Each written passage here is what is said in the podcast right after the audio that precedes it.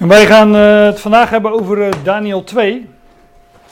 Dat had ik vorige keer al eh, enigszins toegezegd, nadat we Daniel 1 besproken hadden. ik zal straks nog wel even kort een, een terugblik op vorige keer geven over Daniel 1. Daniel 2, ik weet niet of jullie het hoofdstuk kennen, maar dat is een, een lang hoofdstuk. Eigenlijk moet ik zeggen een erg lang hoofdstuk. Maar ja, ehm, ik ga het er eh, deze keer over hebben. Ik zei, ik zei net nog, er ligt, hier- er ligt hier nog een Bijbel, maar je, jij, jij sloeg er niet op aan, zeg Hij maar. hij is. Aan de andere kant wil hij niks horen. Hij is kapot gelezen.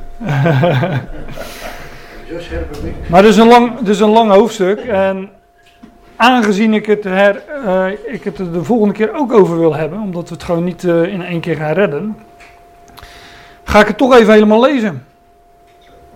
Dus eh, ja, ja, ik, vind, ik, ik denk dat het bij de meesten wel bekend is.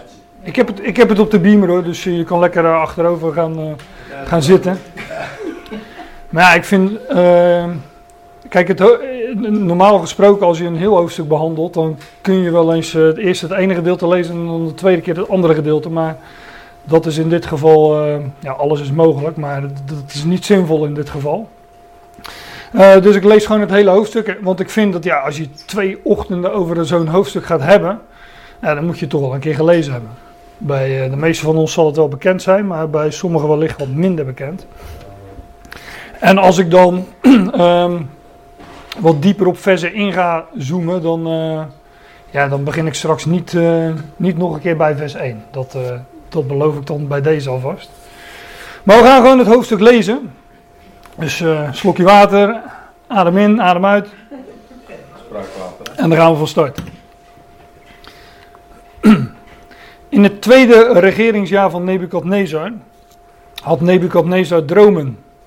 Daardoor werd zijn geest verontrust en was het met zijn slaap gedaan.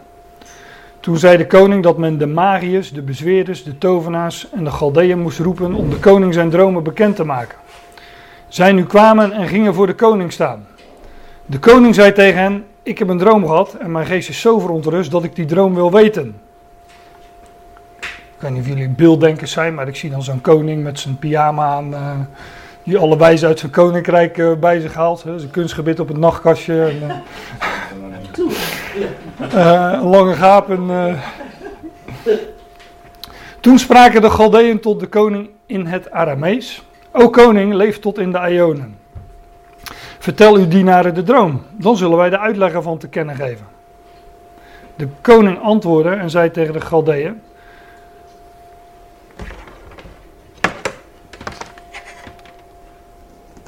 Even de stekker erin. De koning antwoordde en zei tegen de Galdeën: De zaak staat wat mij betreft vast. Als u mij de droom en de uitleg ervan niet laat weten, zult u in stukken worden gehouden. En zullen uw huizen tot een puinhoop worden gemaakt. Het is natuurlijk niet leuk, maar ik moet toch altijd lachen als ik het lees. Die man eh, was redelijk direct. Maar als u de droom en de uitleg ervan wel te kennen geeft, zult u geschenken, een beloning en bijzondere eer van mij ontvangen. Daarom geef mij de droom en de uitleg ervan te kennen. De vraag is natuurlijk, wist hij nou echt die droom niet meer? Of wilde die zijn eh, wijzen op de proef stellen? Zij antwoordden voor de tweede keer en zeiden: Laat de koning aan zijn dienaren de droom vertellen, dan, dan geven wij de uitleg ervan te kennen. De koning antwoordde en zei: Ik weet zeker dat u tijd probeert te winnen, omdat u ziet dat de zaak wat mij betreft vaststaat. Als u mij de droom niet laat weten, dan is er voor u maar één vonnis. U hebt met elkaar afgesproken om een leugenachtig en bedriegelijk woord tegen mij te zeggen, totdat de tijd zou veranderen. Daarom vertel mij de droom, dan weet ik dat u mij ook de uitleg, uitleg ervan te kennen kunt geven. De Galdeën antwoordden voor de koning en zeiden: Er is geen mens op de aardbodem die de zaak van de koning te kennen zou kunnen geven. Daarom is er ook geen koning, hoe groot of machtig ook, die een zaak als deze heeft gevraagd van welke magier, bezweerder of Galdeën dan ook. Want de zaak waar de koning om vraagt is te moeilijk. Er is niemand anders die het in de, in de tegenwoordigheid van de koning te kennen kan geven dan de goden die hun verblijf niet bij het vlees hebben. Hierdoor werd de koning woedend en zeer verbolgen. En hij beval dat men al de wijzen in Babel om moest brengen. De wet ging dan uit dat de wijzen ter dood gebracht moesten worden en men zocht ook Daniel en zijn vrienden om ter dood gebracht te worden. Toen wendde Daniel zich met raad en verstandige woorden tot Arioch, het hoofd van de lijfwacht van de koning, die was uitgetrokken om de wijzen van Babel ter dood te brengen. Hij nam het woord en zei tegen Arioch, de bevelhebber van de koning, waarom is dit bevel van de koning zo overhaast uitgegaan? Toen liet Arioch Daniel de zaak weten. Toen trad Daniel binnen en verzocht de koning of hij hem een bepaalde tijd wilde gunnen om aan de koning de uitleg te kennen te geven. Daarop vertrok Daniel naar zijn huis en liet hij de zaak aan zijn vrienden Hanania, Misaël en Azaria weten. Opdat zij het aangezicht van de God van de hemel zouden zoeken om barmhartigheid te verkrijgen met betrekking tot deze verborgenheid. Zodat men Daniel en zijn vrienden niet met de rest van de wijze van Babel zou doen omkomen. Toen werd aan Daniel in een nachtvisioen de verborgenheid geopenbaard. Daarop loofde Daniel de God van de hemel. Daniel nam het woord en zei: De naam van God zij geloof van Aion tot in Aion, want van hem is de wijsheid en de kracht. Hij verandert de tijdperken en tijdstippen. Hij zet koningen af en stelt koningen aan. Hij geeft wijsheid aan wijzen, de kennis aan wie verstand hebben. Hij openbaart diepe en verborgen dingen. Hij weet wat in het duister is. En het licht dat bij hem is, maakt knopen los. Ik ga er straks niet meer op in, maar ik was, uh, ik, ik, deze tekst heb ik in de herziene statenvertaling afgedrukt. En ben wel even doorgelopen in de grondtekst. Hier staat in de meeste vertalingen wat anders. Maar hier staat dat het licht dat bij God is, knopen losmaakt. Dat ontrafelt dingen. Dat opent dingen. Zo, dat opent, openbaart, nou ja, verborgenheden bijvoorbeeld. Daar gaat het hoofdstuk ook over. Het licht dat bij hem is, maakt knopen los. U, God van mijn vaderen, dank en prijs ik, omdat u mij de wijsheid en de kracht hebt gegeven. En mij nu hebt laten weten wat wij van u hebben verzocht. Want u hebt onze zaak van de koning laten weten. Daarom trad Daniel binnen bij Arioch, die de koning had aangesteld om de wijze van Babel om te brengen. Hij ging naar hem toe en zei het volgende tegen hem: Breng de wijze van Babel niet om. Breng mij bij de koning, zodat ik de koning de uitleg te kennen kan geven. Toen bracht Arioch Daniel met spoed bij de koning en zei het volgende tegen hem: Ik heb onder de balling uit Juda een man gevonden die de koning de uitleg zal laten weten. De koning antwoordde en zei tegen Daniel, zijn naam was Belshazzar, bent u in staat mij de droom te laten weten die ik gezien heb en de uitleg ervan? Daniel antwoordde in de tegenwoordigheid van de koning en zei, de verborgenheid die de koning vraagt kunnen wijzen, bezweerders, magiërs en toekomstvoorspellers de koning niet te kennen geven. Maar er is een God in de hemel die verborgenheden openbaart. Hij heeft koning Nebukadnezar laten weten wat er in latere dagen gebeuren zal. Uw droom en de visioenen die u voor ogen kwamen op uw bed zijn deze. Terwijl u, o koning, op uw bed lag, kwamen er gedachten in u op over wat hierna gebeuren zal. En hij die de verborgenheden openbaart, heeft u laten weten wat er gebeuren zal. Mij nu, aan mij is deze verborgenheid geopenbaard, niet door een wijsheid die in mij is boven alle levenden, maar daarom dat men de koning de uitleg ervan zou laten weten en dat u de gedachten van uw hart zou weten. U, o koning, keek toe en zie een groot beeld. Dit beeld was hoog, de glans ervan was uitzonderlijk, het stond voor u. De aanblik ervan was schrikwekkend. Het hoofd van dit beeld was van goed goud, zijn borst en zijn armen waren van zilver, zijn buik en zijn dijen van koper. Zijn benen van ijzer, zijn voeten gedeeltelijk van ijzer, gedeeltelijk van klei. Hier keek u naar totdat er, niet door mensenhanden, een steen werd afgehouden die trof dat beeld aan zijn voeten van ijzer en klei en verbrijzelde die. Toen werden het ijzer, het klei, het koper, het zilver en het goud tegelijk verbrijzeld. Ze werden als kaf op een zomerdorsvloer. De wind voerde ze weg, zodat er geen spoor van teruggevonden werd. Maar de steen die het beeld getroffen had, werd tot een grote berg en vulde de hele aarde. Dit is de droom. Ik heb dat even op één diaatje gezet, want dit is inderdaad de droom en dat past op dat ene diaatje. Dus in het lange hoofdstuk gaat het eigenlijk ja, om deze versen. En natuurlijk de uitleg van deze versen. Maar het is maar heel klein als je het vergelijkt met het hele hoofdstuk. Dit is de droom. Nu zullen wij de uitleg ervan in de tegenwoordigheid van de koning vertellen. U, o koning, bent een koning der koningen, want de God van de hemel heeft u het koningschap, macht, sterkte en ere gegeven. Overal waar de mensenkinderen wonen, heeft hij de dieren van het veld en de vogels in de lucht in uw hand gegeven. Hij heeft u aangesteld tot heerser over dit alles. U bent dat gouden hoofd. Nu, na u, zal een ander koninkrijk opkomen, lager in waarde dan het uwe. Daarna nog een ander, het derde koninkrijk van koper, dat heersen zal over heel de aarde. En het vierde koninkrijk zal sterk zijn als ijzer, want het ijzer verbrijzelt en vergruist alles. Juist zoals het ijzer alles verplettert, zo verbrijzelt en verplettert dit koninkrijk alles. Dat u verder de voeten en de tenen, gedeeltelijk van klei van een pottenbakker en gedeeltelijk van ijzer gezien hebt, dat zal een verdeeld koninkrijk zijn. Het zal iets hebben van de hardheid van ijzer. Juist daarom zag u ijzer vermengd met modderig klei. En de tenen van de voeten, gedeeltelijk van ijzer en gedeeltelijk van klei, dat koninkrijk zal gedeeltelijk sterk zijn en gedeeltelijk broos. Dat u gezien hebt ijzer vermengd met modderig klei, ze zullen zich door menselijk zaad vermengen, maar ze zullen zich niet aan elkaar hechten zoals ijzer zich niet vermengt met klei.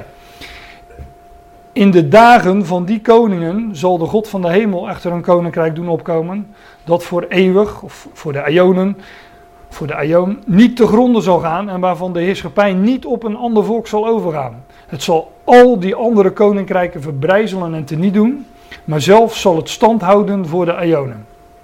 Daarom hebt u gezien, daarom hebt u gezien dat niet door mensenhanden uit de berg een steen werd afgehouden, die het ijzer, koper, klei, zilver en goud verbrijzelde. De grote God heeft de koning laten weten wat er hierna geschieden zal. De droom is waar en de uitleg ervan is betrouwbaar. Toen wierp koning Nebukadnezar zich met het gezicht ter aarde en hij aanbad Daniel. En hij beval dat men hem een offergave en aangenaam reukwerk zou brengen. De koning antwoordde Daniel en zei: Waarlijk, uw God is de, de God der goden en de Heer der koningen. Hij openbaart verborgenheden, zodat u deze verborgenheid kon openbaren. Toen bevorderde de koning Daniel. Hij gaf hem vele grote geschenken en stelde hem aan als heerser over heel het gewest Babel en als het hoofd van alle machthebbers over alle wijzen van Babel. Omdat Daniel de koning daarom verzocht, stelde hij Sadrach, Mezach en Abednego aan over het bestuur van het gewest da Babel. Daniel bleef echter in de poort van de koning. Tot zover de schriftlezing, zoals men uh, dat noemt. Nou ja, over het algemeen is, uh, is het er volgens mij uh, een, een, niet zo heel moeilijk hoofdstuk. Maar er zitten wel wat, wat moeilijkere versen in. Um, maar ik wil eerst nog even naar de vorige keer. Toen hadden we het over Daniel 1. Dit was Daniel 2. En de vorige keer hadden wij het over Daniel 2. Dat gaat over, over het Joodse volk. dit is Juda het, het, gebied van de twee stammen, waar dat Joodse volk uh, ja, hun woongebied had. Uh, en dat Daniel, het boek Daniel gaat over uh, dit volk dat in ballingschap was weggevoerd naar Babel. En dat ligt dan ergens hier. Bu bu buiten, bu ja, buiten het scherm, zeg maar, buiten dit plaatje. um, ik heb vorige keer erop gewezen dat, kijk, dit, zijn alle, dit is het gebied van alle twaalf stammen van Israël. Uh, dit is Juda, de twee stammen, en dit is het gebied Israël, de tien stammen. Um, dus de naam Israël die gaat eigenlijk mee met, met die tien stammen. Na de, onder David was het koninkrijk een, koninkrijk van twaalf stammen. Na Salomo, door, vanwege de afgoderij van Sa Salomo, werd het koninkrijk verdeeld in een noordelijk rijk en een zuidelijk rijk. Een tienstammenrijk en een tweestammenrijk. Um, Daniel gaat over het Joodse volk, dit volk dat weggevoerd werd in ballingschap naar Babel. Dat zou 70 jaar duren. Ze zouden 70 jaar in Babel verblijven en daarna terugkeren. Dat vinden we allemaal terug in de schrift. En ook in Daniel. Want in Daniel 9 zegt. Kijk Daniel op zijn. Uh, uh, op zijn klokje, weet ik veel. Uh, in ieder geval naar na de tijd. En dan zegt hij van. nou, dan, dan bidt hij tot God van. Nou, die 70 jaar zijn voorbij. vervul alsjeblieft uw belofte. En laat ons terugkeren naar het land. Er zijn ook andere boeken waar je dat uh, beschreven vindt. Maar dit tienstammenrijk was al veel eerder weggevoerd in Assyrische ballingschap. Namelijk in 722 voor Christus. Ik zet het hier even op een rijtje. In 722 voor Christus is dit tienstammenrijk, het noordelijke rijk, Israël, ook wel genoemd Ephraim, allemaal namen die je in de schrift vindt voor dit rijk, die, die waren daar al weg. Die woonden daar niet meer. En die, in tegenstelling tot Juda, zij zijn officieel nooit teruggekeerd. Zij zijn meegenomen naar Assyrië, de Assyrian Empire zie je hier nog net staan. Maar um, hier staat Kingdom of Aram, Damascus. Maar Aram is gewoon een andere naam voor Syrië. Uh, hangt van je vertaling af. Volgens mij vind je. We hebben net bijvoorbeeld gelezen, dat ze zien in Statenvertaling, dat die Galdeën tot de koning spraken in het Aramees. Las ik in uh, Daniel 2, vers 4. Er staat in de Statenvertaling, toen spraken de Galdeën tot de koning in het Syrisch. Dat is dus eigenlijk een uh, synoniem, Aramees en Syrisch. Ik zeg dat er maar even bij. Maar uh, die tien stammen zijn dus weggevoerd in Assyrische ballingschap, zijn daar opgelost in de volken, hebben zich vermengd met de volkeren en zijn daarin geassimileerd, heet dat met een duur woord. Ze zijn daar gewoon in uh, opgegaan. En zijn dus nooit teruggekeerd naar dit gebied. Even op een zijlijn, als we dus in de hoofdstad van het tienstammenrijk was Samaria, als we in het Nieuwe Testament, dat is dus rond Christus, dus meer dan 700 jaar later, als we daar, daar, daar, is het inmiddels het Romeinse Rijk, die hebben inderdaad ook een provincie die heet Juda, een provincie die heet Samaria en een provincie die heet Galilea, dat ligt dan ongeveer hier. Maar die provincie Samaria, dat is dus in het gebied van de oorspronkelijke tien stammen. Daar wonen Samaritanen. Maar die Samaritanen, ook dat lees je in, uh, in de schrift. Lees die, dit hoofdstuk uh, maar eens door. 2 Koningen 17 en 2 Koningen 24. 1 Koningen 17. Die Assyrische koning, waar de tien stammen naar weggevoerd waren. Die dacht, ja, nou, ik ga dat gebied niet leeglaten. Ik stuur daar mensen naartoe. Dus die stuurde allerlei, er staan nog zelfs bij uit welke steden die mensen daar naartoe stuurden. Vijf steden en een van die steden was Babel. Die stuurden mensen om in dit gebied te wonen. En natuurlijk was dit gebied niet helemaal schoongeveegd. Dus daar wonen nog wel wat Israëlieten. En die hebben zich dus vermengd met die heidenen die daar kwamen wonen. En zo ontstond dat bastaardvolk, de Samaritanen dan begrijp je meteen waarom de, uh, waarom de Joden in het Nieuwe Testament de pest hadden aan de Samaritanen en hen zagen als bastaarden.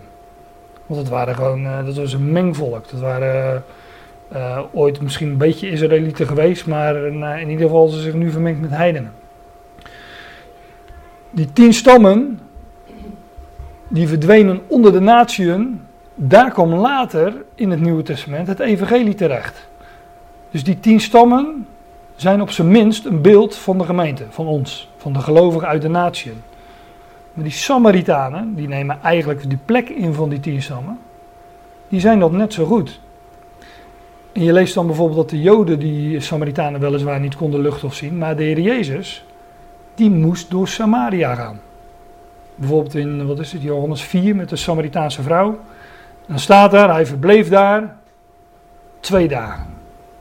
Nou, dat is een beeld van onze tijd, de twee dagen, de twee dagen van duizend jaar, waarin hij inderdaad onder de Samaritanen of onder de heidenen verblijft. Nou, vol van typologie, maar ik, ik heb hier vragen over gehad, dus ik denk, nou, daar ga ik het toch nog eens een keer uh, uh, over hebben. Misschien moeten we het eens een keer uh, heel uitgebreid daarover hebben, maar ik vind het echt belangrijk omdat je het in de schrift zo vaak tegenkomt en dat je dan ook veel beter die typologie gaat leren verstaan. Dat als het over Ephraim gaat, als het over Israël ten opzichte van Juda gaat, dan gaat het, uh, als dan gaat het niet over heel Israël, maar dan gaat het over die tien stammen. En die tien stammen zijn verdwenen. En toen redding in het Nieuwe Testament via de apostel Paulus bij de natie terechtkwam, kwam het op een verborgen manier alsnog bij die tien stammen terecht, bij Ephraim. Maar die heten geen Ephraim meer, maar die heten intussen, weet ik veel, Friezen, Britanniërs, eh, Amerikanen, eh, eh, Hollanders, eh, weet ik veel. eh, misschien wel, eh, nou, noem maar een volk. Maar daar zijn natuurlijk wel eh, ideeën over waar die eh, tien stammen terecht zijn gekomen. Maar officieel is dat niet bekend. Ze zijn in ieder geval bekend onder andere namen. Nou, die tien stammen waren dus al weg ten tijde van het boek Daniel, de tijd waarin dit zich afspeelt. Want dat is, Daniel, het boek Daniel vangt aan in het jaar 606 voor Christus. Ehm, ik, eh, ik kijk niet op een jaar, dit, zijn nou eenmaal eh, jaartellingen, daar kan best een foutje in zitten. Gaat het nu, nu ook even niet om. Maar in ieder geval, Daniel 1 vers 1 vangt aan met in het derde jaar van koning Joachim. Nou, men zegt dat is in 606 voor Christus. In 606 voor Christus belegerde Nebukadnezar, de, de koning die hier droomt in Daniel 2, die, dat hebben we vorige keer gezien, die belegert Jeruzalem en voert een gedeelte van, de, van, van, van, van Juda, voert hij weg, waaronder Daniel. Daniel en zijn vrienden worden in 606 voor Christus weggevoerd uit Juda. En een deel, staat er, eh, staat er heel nadrukkelijk, en een deel van het tempelgerij. Dus een deel van Juda en een deel van het tempelgerij. Dat lees je in eh, Daniel 1, maar ook in 2 Koningen 24. Pas in 598 voor Christus, acht jaar later dan de wegvoering van Daniel, pas in 598 voor Christus, wordt heel Jeruzalem weggevoerd in Babylonische ballingschap. Lees dit hoofdstuk eens een keer rustig door, 2 Koningen 24 en 2 Koningen 17, dan vind je dat allemaal terug. Maar hier staat heel nadrukkelijk in de versen 12 tot en met 14 van 2 Koningen 24. Toen pas, dat is in het achtste jaar van Nebukadnezar zaten, toen pas acht jaar later, want hier eh, was, dit was aan het begin van de regering van Nebukadnezar, pas acht jaar later werd heel Juda weggevoerd. Nou, ik heb daarmee aangegeven, probeer aan te geven, dat Daniel, die al eerder werd weggevoerd vanuit Juda in Babylonische ballingschap, daarmee dus ook eigenlijk een type is van dat deel van heel Israël, dat eerder weggevoerd werd dan heel Juda. Dus Daniel, ik geloof dat Daniel in dit verhaal ook een uitbeelding is van die tien stammen. Die verdwenen onder de natieën. Want wat gebeurde met Daniel? Die verdween inderdaad onder de natieën. En zoals Israël geen Israël meer wordt genoemd, want het zijn, zijn nu volkeren. Ze zijn bekend onder andere namen. Welke weet ik ook niet precies. Zo werd Daniel ook bekend onder een andere naam. Hij werd Belshazzar. En eh, zijn vrienden kregen ook andere namen. Sadrach, Mezach en Abednego in plaats van eh, Hanania, Misal en Azaria. Dus die Joodse namen die, eh, die, die ook gerelateerd zijn aan de God van Israël. En dan Ja van Yahweh en Misael van El is God. Zij kregen andere namen. Ze werden genoemd naar de goden van, de, ja, van Nebukadnezar. En zij kwamen buiten het, eh, buiten het land kwamen ze terecht, onder de natie. En ze kregen andere namen, een andere identiteit. nou, ik geloof dat het belangrijk is, want dat vinden dus de hele schrift zo'n beetje door. Even nog iets nog verder terug, want we kennen nog zo iemand die naar het buitenland ging en daar onder een andere naam bekend werd. En dat was Jozef. Dat heb ik vorige keer ook gezegd. En de parallellen tussen Jozef en Daniel, dat zijn er eh, velen. Ik heb er vorige keer een rijtje genoemd. Het dromen, en onder een andere naam, eh, een hoge plaats gekregen buiten, dat, eh, buiten het land, nou, enzovoort. maar, ehm,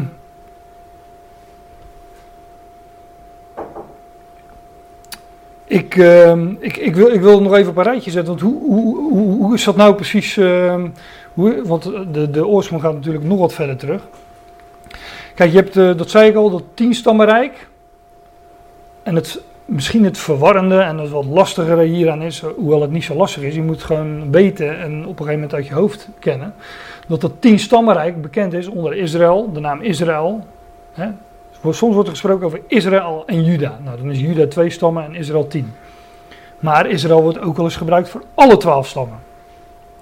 Ja, tegenwoordig hebben we een land in eh, een klein landje daar in het Midden-Oosten dat zich ook weer uh, Israël noemt. Maar de vraag is hoe, uh, ja, hoe rechtsgeldig die naam is om die aan dat landje te geven. Want het is uiteindelijk het Joodse volk wat daar hoofdzakelijk woont en verblijft. Ik weet niet of jullie het verhaal van het Zionisme kennen, hoe, dat, hoe die staat Israël tot stand is gekomen. Men wilde dat ook eerst noemen de Joden, der Judenstaat. Hè? Dat, uh, dat was, uh, maar toen werd het uiteindelijk toch Israël op de een of andere manier. Maar dat tienstammenrijk wordt Israël genoemd. Het wordt Ephraim genoemd. En het wordt zelfs wel eens, ik heb tussen haakjes gezet omdat het weinig voorkomt, maar Jozef genoemd. Bijvoorbeeld in Ezekiel 37. Nou, hoe is dat tot stand gekomen? Dat zal ik straks eens laten zien. je hebt het twee stammenrijk Juda. Nou, dat, uh, dat lijkt me wel duidelijk.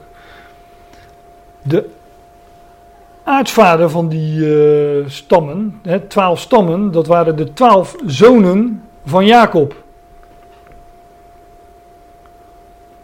En met een aantal, eigenlijk is met elke, elk van de twaalf al iets bijzonders aan de hand. Maar Ruben was de oudste, maar die kreeg het eerste geboorterecht niet. Want het ging naar Jozef. Jozef was de lieveling van zijn, uh, van zijn vader. En Jacob, hè, zijn naam, zijn andere naam is Israël. Hè. Dus dit zijn, dit zijn de zonen van Israël, om het zo te zeggen. De twaalf stammen. Nou, Levi is wat bijzonders mee aan de hand natuurlijk, want uh, die uh, ontving het priesterschap, die stam. Maar deze twee stammen, daarom heb ik ze dat kleurtje gegeven is ongeveer hetzelfde, dat zie je. Uh, Juda en Benjamin, dat zijn de twee stammen. Waarbij Juda de dominante stam is. Hè, waarna het rijk is, koninkrijk heet Juda. Het heet het Joodse volk. Maar Juda krijgt één stam, stammetje mee en dat is Benjamin. Maar die tien stammen, die kregen weliswaar de naam Israël mee. Maar ook de naam Ephraim. En Ephraim is de tweede zoon van Jozef. Dus er is een lijn tussen Jozef en Ephraim. Toen Jacob zijn zonen ging zegenen in, uh, het is voor mij Genesis 49. Toen ging hij niet eerst zijn eigen zonen zegenen, maar hij liet Jozef bij zich komen met die twee zonen. En dan weet je als je in Genesis 8 of 49 bent wat er gaat gebeuren dan gaat hij niet de oudste de, de eerstgeboortezegen geven. Nee, die gaat naar de jongste. Want dat gebeurt heel Genesis door. Daar kunnen we heel wat voorbeelden van noemen. Hè? Met, dat, uh, met, met Abraham, uh, Isaac, uh, Jacob. Nou, die, die, waren allemaal, die waren allemaal niet de oudste. Dus het, was, nou, het eerstgeboorterecht zou naar Jozef gaan. Maar over het hoofd van Jozef zegent Jacob met gekruiste handen legt hij de rechterhand niet op het hoofd van Manasse, zoals eigenlijk zou horen bij een oudste zoon, maar hij kruist zijn handen en legt zijn hand op het hoofd van Ephraim en geeft Ephraim de eerstgeboortezegen. En Ephraim werd dus de meest dominante of prominente stam onder die tien stammen, waar het eerstgeboorterecht naartoe ging, waar de hoogste zegen, want dat is het eerstgeboorterecht, waar dat naartoe ging. En dat is dan later ook de aanduiding van dat tien stammenrijk. Dus dat tienstammenrijk wordt vaak kortweg gewoon genoemd Ephraim. En toen Ephraim verdween onder de natieën, verdwenen daar ook die beloften van God aan Ephraim onder de natieën. En toen God, toen een redding naar de heidenen ging, naar de volkeren, naar de natieën, toen kwam het dus onder die natie terecht, bij ons dus, hè, maar dus alsnog op een verborgen manier bij Ephraim. En ook Jozef spreekt op een, uh, op een verborgen wijze van die dingen. Nou, daar spreekt dus ook, uh, ook Daniel van, hoe die Israël, uh, hoe die, hoe die, hoe die, ja, hoe die, hoe een deel van Israël eerder, hoe een deel van Israël terecht kwam in het buitenland, daar een andere identiteit kwam, maar daardoor God gezegend wordt. En we vinden dan ook allerlei begrippen in Daniel die ook verband houden met onze tijd. Want we hebben net 49 versen uit Daniel 2 gelezen, maar ik weet niet of dat jullie is opgevallen, maar we vinden in dit hoofdstuk acht keer het woord verborgenheid of verborgen. Een God die verborgenheden openbaart. En een droom is op zich al een, een verborgenheid. We vinden dan ook dromen in dit, uh, in dit Bijbelboek, een aantal keren. Straks wordt het wat makkelijker in de volgende hoofdstukken, want uh, dan droomt Daniel zelf. Ze zijn de hoofdstukken ook gelijk wat korter. Het scheelt enorm. Um, maar we vinden dromen in de Bijbel en die vinden we niet zo heel vaak hoor. Dat, uh, je zou denken van uh, het uh, wemelt van de dromen, maar dat valt wel mee. Je vindt dromen bij, ehm, ik heb dat even nagezocht, bij Jozef, Jozef en Daniel. Hoofdzakelijk. Jo Jozef uit Genesis, maar ook, hè, het lopen tegen december, maar ook de, de vader van Jezus heet ook Jozef. En die droomde ook. Die verdween ook naar het buitenland. Ook naar Egypte. Het zijn allemaal parallellen natuurlijk. Maar ook van uh, Gideon vinden we dat hij droomde. Ook een type van, uh, van Christus. En uh, van Jacob heb ik het ook nog met die Jacobs ladder natuurlijk. Met zijn, met zijn hoofd op de steen. Maar over die steen hebben we het in dit hoofdstuk ook weer. Dus daar komen we wellicht nog op. Nou, we vinden dus het woord verborgenheid acht keer in dit hoofdstuk. We vinden dromen, wat, ja, wat echt spreekt van onze tijd. Ik uh, durf wel te, nou laat ik het uh, genuanceerd zeggen, want ik ben een genuanceerd mens natuurlijk. Dat ik denk dat vrijwel elke droom in de schrift spreekt van onze tijd. Daar zit iets in verborgen dat spreekt van onze tijd. En we vinden in dit, in dit hoofdstuk het begrip wijsheid. En hoe God de wijsheid van deze wereld ja, tot dwaasheid maakt. Hij zegt, God zet de wijsheid van deze wereld te kijk. Dat gebeurt in dit hoofdstuk, maar dat gebeurt ook bij die andere dromen. bij uh, jo Jozef. Bij Jozef lees je ook, net als je hier leest, dat alle wijzen werden rond, uh, rond die farao vergaderd en ze konden die droom niet uitleggen. En toen was er die schenker die zei van, oh ja, ik ben hem vergeten, want Jozefen worden vergeten, hè, want ze zijn uh, zoals zij ook vergeten zijn. Jozefen worden vergeten in de Bijbel of ze verdwijnen gewoon. Noem mij maar een Jozef die uh, met een doorlopende verhaallijn. Nou, de Jozef in Genesis zou je dat van kunnen zeggen, maar die verdween toch echt naar het buitenland. De vader van Jezus, niks meer van gehoord. Zo ken ik er nog een paar, maar daar, moeten, dan, daar hebben we het dan misschien ook nog wel eens een keer over. Maar die, uh, uh, die Jozef was dus ook vergeten door de schenken. Totdat Farao droomde en uh, droomde. En een droom uitgelegd moest worden. En toen dacht die schenker van, oh ja, iemand heeft mij wel eens een droom uitgelegd. En dat is goed afgelopen. Dus laten we die eens uit de kelder halen. Dat kan maar één iemand zijn die, die nu binnenkomt. En dat is Jos.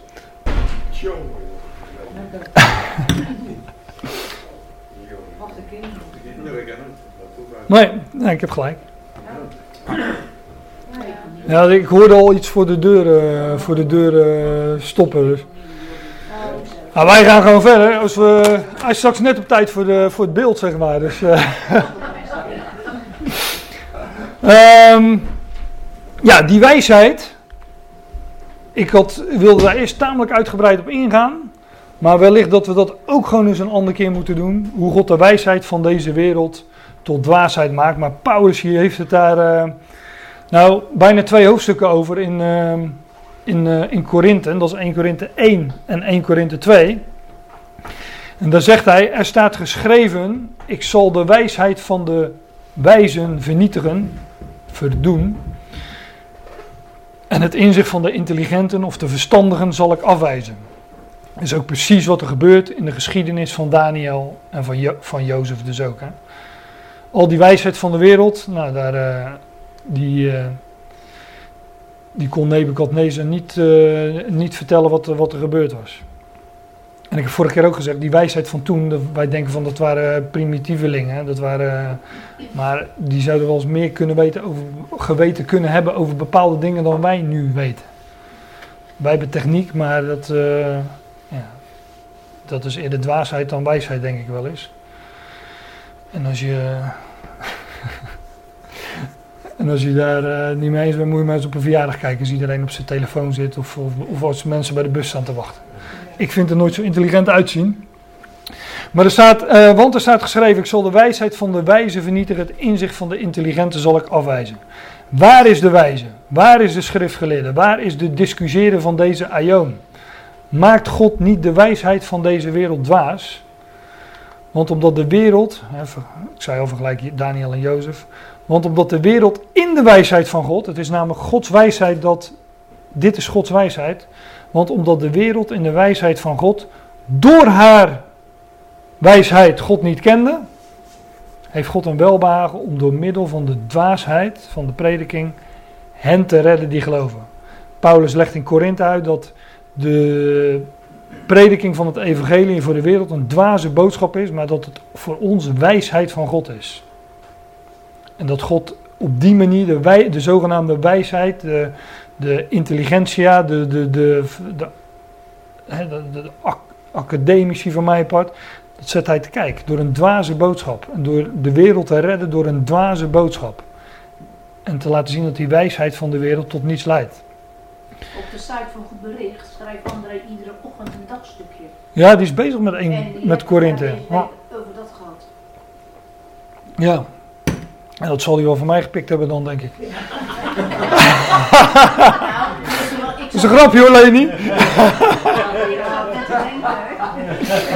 Maar ik spreek hem wel eens, dus we, put uit het, we, put, we tappen uit hetzelfde vaatje, zeg maar. Dus, uh. Nou, dat zijn mooie stukjes, dus, uh, maar van akte. Ja, want omdat de wereld in de wijsheid van God door haar wijsheid God niet kende, heeft God een welbehagen om door middel van de dwaasheid van de prediking hen te redden die geloven. Ja, en ik toch nog even 1 Korinthe 2. Want daar zegt Paulus, daar legt hij nog meer nadruk op. Uh, hè, hij zegt hier: Toen ik naar jullie toe kwam, broeders, kwam ik niet met superioriteit van woorden of met wijsheid. Toen ik jullie het getuigenis van God aankondigde. Dan zegt hij: Want ik heb niets geweten onder jullie dan Jezus Christus en die gekruisigd. Hè? Een dwaze boodschap voor de wereld. Iemand die aan een kruis ging, daar stierf. Maar hij zegt dan: Toch spreken wij wijsheid onder de volwassenen. Niet de wijsheid van deze Aion, van deze boze Aion. Ook niet van de overste van deze Aion, die afgedankt worden. Maar wij spreken Gods wijsheid in geheim. En dit woord geheim, dat wordt in andere vertalingen ook vertaald met, zoals in de Staten vertaald met verborgenheid. Wij spreken Gods wijsheid in verborgenheid, die verhuld is. Die God tevoren, voor de Ionen, bestemt tot onze heerlijkheid die niemand van de overste van deze Aion heeft geweten, want indien zij het geweten hadden, dan zouden zij de Heer der Heerlijkheid, de Heer van de Heerlijkheid, niet gekruisigd hebben. Het gaat me nu even om dat Gods wijsheid bestaat, vooral in, ja, in onze tijd, specifiek. Vaste spijs noemt Paulus dat ook. Goedemorgen, Jos. Ja. Dat Gods wijsheid bestaat in verborgenheid. Dat het geheim is. Dat, het, dat we er dus naar moeten zoeken, naar die dingen. En als wij. Uh, nou ja, Paulus, Paulus wijdt in, dit, in deze hoofdstuk ook uit over melk, hè, wat voor kinderen is, voor baby's. Een, een fase die, me, die wij allemaal zijn doorgaan, dus die ook nuttig is. Maar op een gegeven moment komen we aan bij vaste spijs. En die bestaat, die, die wijsheid van God, die bestaat in verborgenheid. Nou, daar gaan ook die hoofdstukken van Daniel over, over verborgenheden. Acht keer kom je, dat, uh, kom je die term tegen in Daniel 2. En dan komen we aan bij het beeld. Toch wel. en uh, nou ik heb straks nog wel meer plaatjes van het beeld. Ik zag gisteren dat hij uh, aardige sixpack heeft, dat beeld. Dus uh, dat is wel een heel modern beeld, denk ik dan. Ik weet niet of ze zich daar vroeger ook al zo druk kon maken. Maar dit is dan het beeld, of een, uh, een tekening van dat beeld. En ik sla nu de eerste 24 versen over. En ik haak even aan in, uh, in vers 25. Daar staat, eh, toen bracht Arioch Daniel met spoed bij de koning en zei het volgende tegen hem. Ik heb onder de ballingen van uit Juda een man gevonden die de koning de uitleg zal laten weten. Dus ik, het, het, eh, ben niet het gouden hoofd, maar ik stoot wel even mijn. Ehm, ik laat dus de hele, de, de hele droom, dat hebben we net gelezen. En eh, ik heb kort wat gezegd over verborgenheden, over die wijsheid. Nou ja, maar we, haken nu, we gaan nu aanvangen bij de uitleg van de droom. Ik dacht gisteren, ik zoek eens even op wat die naam Arioch betekent. Dat betekent man als een leeuw. Leeuwachtig. En ik wil, als ik er tijd voor heb, deze keer, anders gewoon volgende keer, nog in Daniel 7 komen, waar Daniel droomt. En die droomt van vier dieren die uit de zee opkomen. En de eerste daarvan is een leeuw. En ik zal straks laten zien dat het gouden hoofd van het beeld correspondeert met de leeuw uit Daniel 7. Maar het gouden hoofd, hebben we net gelezen, dat Daniel zei, u, koning Nebukadnezar, bent dat gouden hoofd. Dat koninkrijk van Babel, dat wordt uitgebeeld in dat gouden hoofd. En dat koninkrijk van Babel, met Nebukadnezar aan het hoofd, had in het hoofd van zijn huishouding een man die heette Arioch en die heet Leeuwachtig. Nou, dat kan ook geen toeval zijn natuurlijk. Ik weet, het klinkt nu wellicht wat mysterieus, maar als we straks het hele plaatje gekleurd hebben, dan, uh, dan wordt het uh, hoop ik wel ook wel duidelijk. Vers 26, de koning antwoordde en zei tegen Daniel, zijn naam was Belshazzar, want hij werd onder een andere identiteit bekend. Bent u in staat mij de droom te laten weten die ik gezien heb en de uitleg ervan? Daniel antwoordde voor de koning en zei, de verborgenheid die de koning vraagt, kunnen wij ze bezwerers, magiërs en toekomstvoorspellers de koning niet te kennen geven. Magiërs, dat zijn die lui die uh, met de ster van Bethlehem, hè? Die, wisten waar, uh, die waren zo dom dat zij wisten waar, uh, waar de Heer geboren was. Dus nee, die waren wel echt wijs. Magoi in het Grieks vind je terug in tussen het Matthäus 2, 3, 2 geloof ik. Um, maar, nou, maar zij kon in dit geval de koning dat niet te kennen geven. Maar er is een God in de hemel die verborgenheden openbaart. Hij heeft koning Nebukadnezar laten weten wat er in latere dagen gebeuren zal. Dus wat daar uitgebeeld wordt in die droom, dat gaat dus over latere dagen. Niet over voorgaande. Hè, er zijn ook uitleggen die, dat, eh, die daar iets van zeggen. Nee, latere dagen staat er. In latere dagen gebeurde zal. Uw droom en de visioenen die u voor ogen kwamen op uw bed zijn deze. Terwijl u, o koning, op uw bed lag, kwamen er gedachten in u op over wat hierna, hierna gebeuren zal. En hij die de verborgenheden openbaart, heeft u laten weten wat er gebeuren zal. Mij nu, aan mij is deze verborgenheid geopenbaard, niet door een wijsheid die in mij is, boven alle levenden, maar daarom dat men de koning de uitleg ervan zou laten weten en dat, en dat u de gedachten van uw hart zou weten. Hieruit zou ik dus concluderen dat Nebukadnezar inderdaad vergeten was wat hij gedroomd had, want God zou hem de gedachten van zijn hart laten weten. Dus niet alleen de uitleg, maar ook de gedachten van zijn hart. Hij was het blijkbaar dan denk ik toch kwijt. Is niet zo vreemd, want wij zijn meestal onze droom ook kwijt als, uh, als we wakker worden. Toch? ja.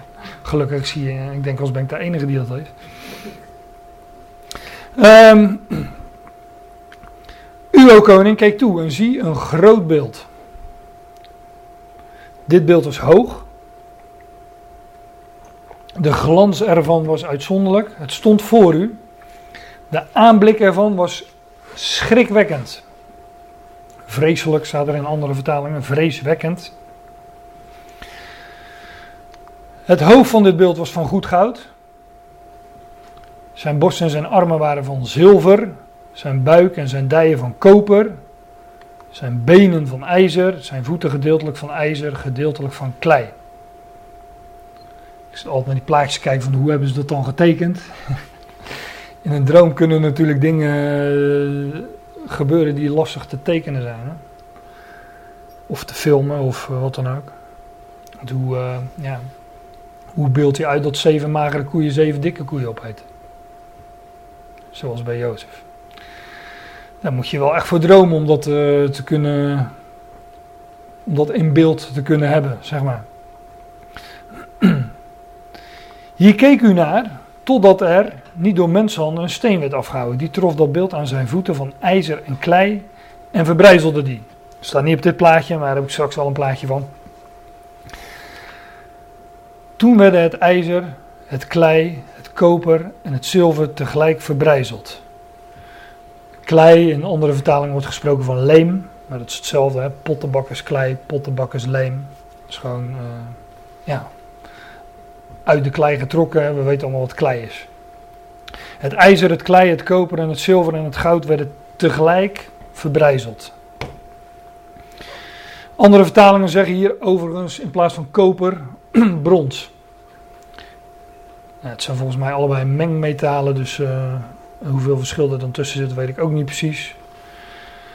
Kunnen we nazoeken, maar is voor het verhaal niet zo relevant. In ieder geval, het werd dus uh, verbrijzeld, vermaald en ze werden als kaf op een zomerdorsvloer. De wind voerde ze weg, zodat er geen spoor van teruggevonden werd. Tegelijk, letterlijk, uh, staat er zoiets als één. Ze werden als één weggevoerd, als kaf op een zomerdorsvloer en de wind voerde ze weg, zodat er geen spoor van teruggevonden werd. Dat woord wind, hier is uh, het Hebreeuws woord ruach. En uh, dat wordt ook wel eens vertaald met geest. In uh, Johannes 3 meen ik is dat de Heer Jezus het ook over de geest heeft. En dan zegt hij ook de wind waait waarheen hij kan. Dus die wind, wind en geest is eigenlijk hetzelfde. Dus beide een uh, onzichtbare kracht. Nou, hier gaat het natuurlijk over, ook over Gods geest. Die, uh, die koninkrijken uh, verpulvert. Komen er zo wel op. Verbrijzelt. En wegwaait alsof het maar stof is. Maar de steen die het beeld getroffen had, werd tot een grote berg en vulde de hele aarde. Dan kom je toch een beetje in de knoop met je wereldbeeld, denk ik altijd als ik het lees. Een, een steen die groter werd en heel de aarde vulde. Ja. Maar daarover hebben we het wellicht ook nog eens een keer.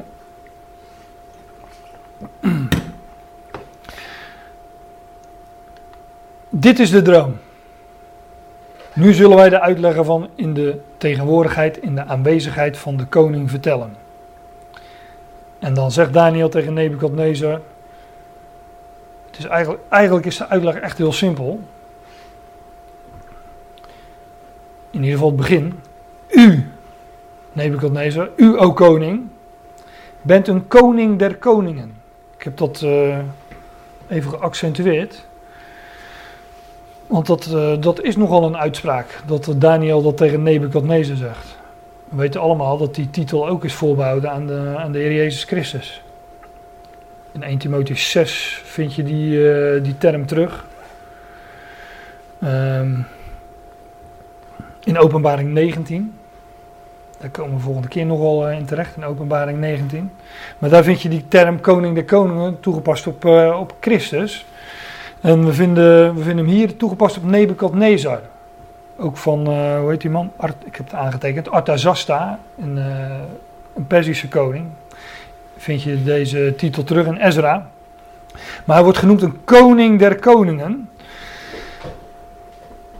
Omdat deze man was door God gesteld over de hele wereld. God had, God had die man, die Nebukadnezar, zei hij is koning, maar God had hem daartoe aangesteld. Het was Gods hand die het koningshuis van Juda, want daar, daar gaat het hier over, dat koningshuis van Juda waaruit de Messias zou voortkomen, dat was hier onder Babylonische heerschappij, onder heerschappij van Nebukadnezar. U, o koning, bent een koning der koningen. Zelfs die troon van, van Juda was op dat moment onder hem gesteld. Want de God van de hemel heeft u het koningschap, de macht, sterkte en ingegeven. Dat is Gods hand hè, die dat deed. In Daniel 4 lezen we ook dat God stelt over de koninkrijken wie hij wil. Staat er ook bij, zelfs de laagste onder de mensen of zo staat er ook bij. En dat vinden we later ook nog bij Nebuchadnezzar in dat hoofdstuk als hij over de grond kruipt en gras eet. Maar ja, als ik dat vers lees, denk ik altijd aan, aan wat we zien op, op het journaal. Hè? God, stelt, God stelt over de koninkrijken wie hij wil, zelfs de laagste onder de mensen. Dat klopt dan wel een beetje. Maar het koningshuis van David, dat zou regeren over de hele aarde. Want dat is, dat, dat is nu nog toekomst. Maar dat was aan het koningshuis van David gegeven. Dat was hier onder Nebukadnezar gesteld. Overal waar de mensen, kinderen wonen, heeft hij de dieren van het veld en de vogels in de lucht in uw hand gegeven. Hij heeft u aangesteld tot heerser over dit alles. Nou, zo, dit wordt zo ongeveer gezegd over Adam. Die zou uh, heersen over, uh, over alles wat leven. Dus het zijn niet zomaar uh, termen die hier aan, aan deze Nebuchadnezzar worden meegegeven. En dan, u bent dat gouden hoofd.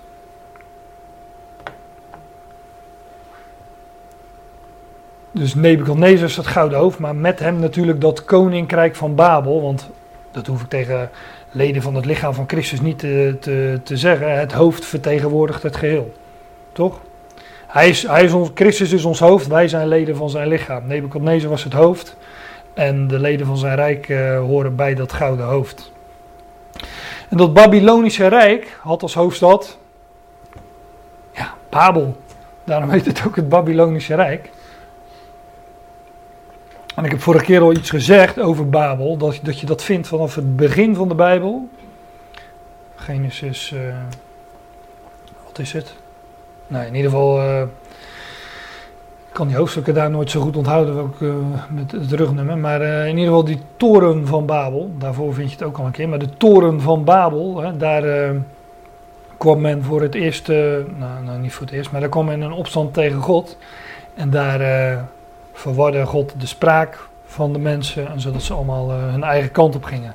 Maar dat is Genesis 10, meen ik. Maar in Openbaring 17, 18 en 19 vind je Babel nog steeds terug. Of moet ik zeggen, weer terug, want die hoofdstukken zijn zelfs nog toekomst. U bent dat gouden hoofd.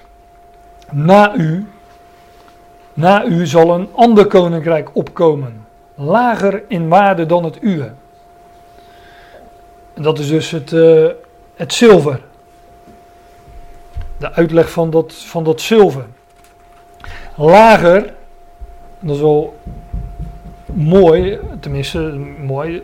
Van goud gaat het naar zilver, dat is dus lager in waarde inderdaad.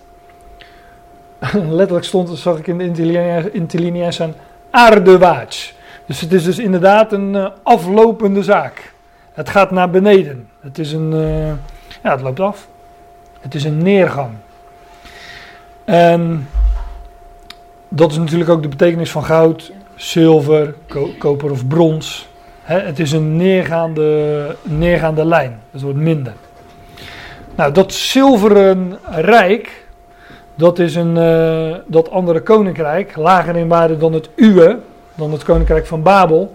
Dat is het rijk van de Meden en Pezen. En dat vinden we nog in Daniel. Dat rijk van Meden en Pezen. Koning Darius, van uh, Daniel in de leeuwenkuil, weet u wel. Dat, uh, toen was Darius aan het hoofd. Nou, dat, uh, dat was een pers. Dus dat is het rijk van de Meden en de Persen. Dat rijk had als hoofdstad Babel. Het gaat hier over, over Babylonische, over, ja, over, nou ja, over rijken met als hoofdstad Babel.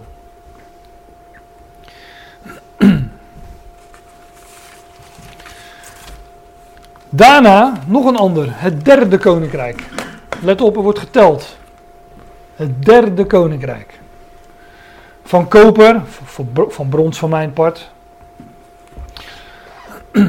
Dat, zal, dat heersen zal over de hele aarde. En um, nou, dat, is, uh, dat vinden we ook gewoon in de geschiedenisboeken terug. Dat is het Griekse Rijk. Het Rijk van, uh, van Alexander de Grote. Niet van onze Alexander, maar een andere. Alexander de Grote.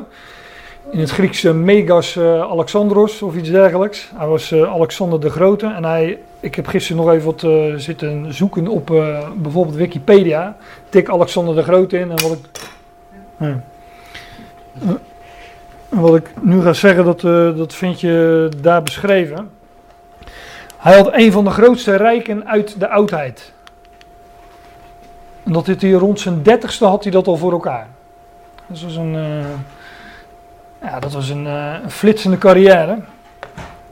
Hij veroverde het rijk van de Perzen. Dus, na u zal een ander koninkrijk opstaan, lager in het waarde dan u. Ja, dat werd veroverd door het derde koninkrijk, namelijk Alexander de Grote. Hij veroverde het rijk op Darius 3. Ik weet dan niet, uh, heb ik niet nagezocht of dat de Darius is uit, uit, uit Daniel. Um, oh ja, in de geschiedenis is Alexander niet het meest bekend om zijn veldslagen, ook dat wel, maar meest om de verspreiding van de Griekse cultuur. En het je gedacht zijn hoeveel last of gemak, het is maar wat je, hoe, hoeveel wij daar nog van terugvinden in onze cultuur. We hebben het vaak over uh, dat als we Bijbelstudie doen, hebben, het Nieuwe Testament is natuurlijk geschreven in het Grieks. Maar hoeveel Griekse woorden er ook uiteindelijk een uh, vernederlandst zijn. Hè, begrippen, noem maar wat, wat geks, metamorfose. Dat zijn allemaal Griekse woorden. Um, maar um, ja, als je tegenwoordig als je onder, dat is al niet tegenwoordig, maar als je onderwijs volgt en je volgt wat hogere opleiding als ik uh, gedaan heb, dan, uh, ja, dan moet je ook Grieks leren. En Latijn. Maar dat zijn allemaal overblijfselen uit, uh, ja, uit wat, wat die Alexander de Grote tot stand gebracht heeft. Die heeft een hele cultuur gebracht over de wereld, een Griekse cultuur. Deze man stierf op 32-jarige leeftijd, werd net geen, net geen 33. En hij stierf in Babel, in het paleis van Nebukadnezar. Daar stierf hij. Hij wilde, hij had dus ook Babel wilde hij als, uh, of had hij als hoofdstad van het Griekse Rijk. En hij had een uh, nogal raadselachtige dood, plotselinge koorts. Dus dat kan van alles zijn. Ja, na zijn dood werd dat rijk van, uh, van Alexander de Grote nog verdeeld in, in vieren, in de, onder zijn vier generaals. Dat vind je ook beschreven in Daniel, in Daniel 8. Maar daar ga ik het nu niet over hebben. Maar uh, ja, dat werd, dus, uh, dat werd dus een zootje. Want geef vier generaals een, uh, allemaal een kwart van zo'n koninkrijk. Dan weet je wat er gaat gebeuren als je generaals een koninkrijk geeft. Generaals gaan oorlog voeren. Dus dat gebeurde dan ook. Dus dat. Uh, nou, dat zijn dus de drie koninkrijken. Dan zouden we naar de vierde gaan. Maar dat doen we niet. We gaan eerst even koffie drinken voordat we naar dat vierde koninkrijk gaan. Wij gaan verder met uh, Daniel 2. Um, we hadden net al over, uh, ik hoorde net al iets over Daniel 3 tot 11. 12. 12, ah. heel ambitieus. Dat staat in bij jij al voorbij, hè? Wat je in Daniel overigens wel vindt, kijk, als je, uh, daarom ga ik er ook vrij uitgebreid op in, op, uh, op deze dingen. Als je verder komt in Daniel, komen dezelfde dingen terug, maar er wordt het ja, er wordt, er wordt wat meer bij verteld. In Daniel 7, bij die vier dieren, kom ik straks nog wel even op, hoop ik. Daar uh, worden dan ook weer dingen bij verteld. Overigens is Daniel 3 gaat ook over een beeld. Een gouden beeld. Is die helemaal van goud. Een beeld van Nebukadnezar. Dus ja, als je eenmaal Daniel 2 gehad hebt, is Daniel 3. Uh, nou, dat uh, is, dan, is te doen, zeg maar. Ik zeg niet dat verder heel Daniel zo makkelijk is, want dat is natuurlijk niet zo. Maar er zijn uh, passages die, uh, die, die, dan op een gegeven moment redelijk uh, voor zich spreken. Maar laten we niet op de zaken vooruitlopen en eerst Daniel 2 afronden. Dat gaan we overigens deze keer nog niet helemaal afronden, maar wel zo goed mogelijk. Laat ik het daar maar op houden. Wij waren bij het derde koninkrijk gebleven. Het koninkrijk van Alexander de Grote, het Griekse Rijk. Nou, uh, genoeg van te vinden bijvoorbeeld op, uh, op internet. Dus uh, zoek er maar eens na. Op een encyclopedie Wikipedia vind je daar heel veel informatie over. Dan komt het vierde rijk. Ik zei al, er wordt geteld. Benadruk ik. Het vierde koninkrijk zal sterk zijn als ijzer. Want het ijzer verbrijzelt en overwint alles. Juist zoals het ijzer alles verplettert, zo verbrijzelt en verplettert dit koninkrijk alles. Dit is het vierde koninkrijk. En er wordt niet gezegd dat er een vijfde koninkrijk geteld wordt. In ieder geval niet een vijfde metaal of wat dan ook. Ehm, zo wordt het namelijk wel vaak uitgelegd. Kijk, ik, ik zit hier natuurlijk te vertellen om, eh, om te zeggen hoe ik denk dat het is. Maar je ontkomt er in dit geval bijna niet aan, denk ik, om, eh, om ook eh, te laten zien hoe je denkt dat het niet is. Want het, het, wordt, het wordt vaak, vrijwel altijd, wordt wat ik, wat ik, wat ik nu naar voren breng, wordt anders gezegd. Ik geloof dat dit vierde koninkrijk, dat dat een nog toekomstig koninkrijk is. Het koninkrijk van ijzer. Dat zal inderdaad een koninkrijk zijn, dat zal, eh, dat zal sterk zijn als ijzer, het verbrijzelt en overwint alles. Nou, dat is dus een alles vermalend en eh, ver, verpulverend en eh, verbrijzelend koninkrijk. Meestal wordt het zo uitgelegd, ik heb eh, geloof ik twee plaatjes daarvan, dat het vierde koninkrijk het Romeinse Rijk is. Roman Empire. Rome. Ik heb eigenlijk nergens, nou, eh, volgens mij heb ik nergens gezien dat het anders uitgelegd wordt dan dat het vierde koninkrijk het Romeinse Rijk is. Maar wat is de hoofdstad van het Romeinse Rijk? Dat is Rome. Dat is niet Babel. En ik geloof dat het in Daniel 2 echt gaat over rijken met het koninkrijk, eh, met Babel als hoofdstad. Want in de toekomst zal er ook een rijk zijn met Babel als hoofdstad. Ik ga het nu niet laten zien, maar eh, lees Openbaring eh, 17, 18, 19 eens door. En daar wordt echt Ba- Babylon, hè, dat, is Griek, dat is de Griekse versie van Babel. Babel is Hebreeuws, Babylon is eh, Grieks. is hetzelfde. Maar daar wordt Babylon genoemd. En in de eindtijd, om die, term dan even te gebruiken, dan weten we in ieder geval al- allemaal waar we het over hebben. In de tijd van de toekomst zal er een koninkrijk zijn met Babel als hoofdstad. En dat wordt uitgebreid beschreven in openbaring. Dus al die rijken hebben als hoofdstad, als hoofdstad Babel. En ik geloof daarom dat het niet het Romeinse Rijk is. Het Romeinse Rijk dat, eh, dat wordt gewoon niet meegenomen in deze opsomming.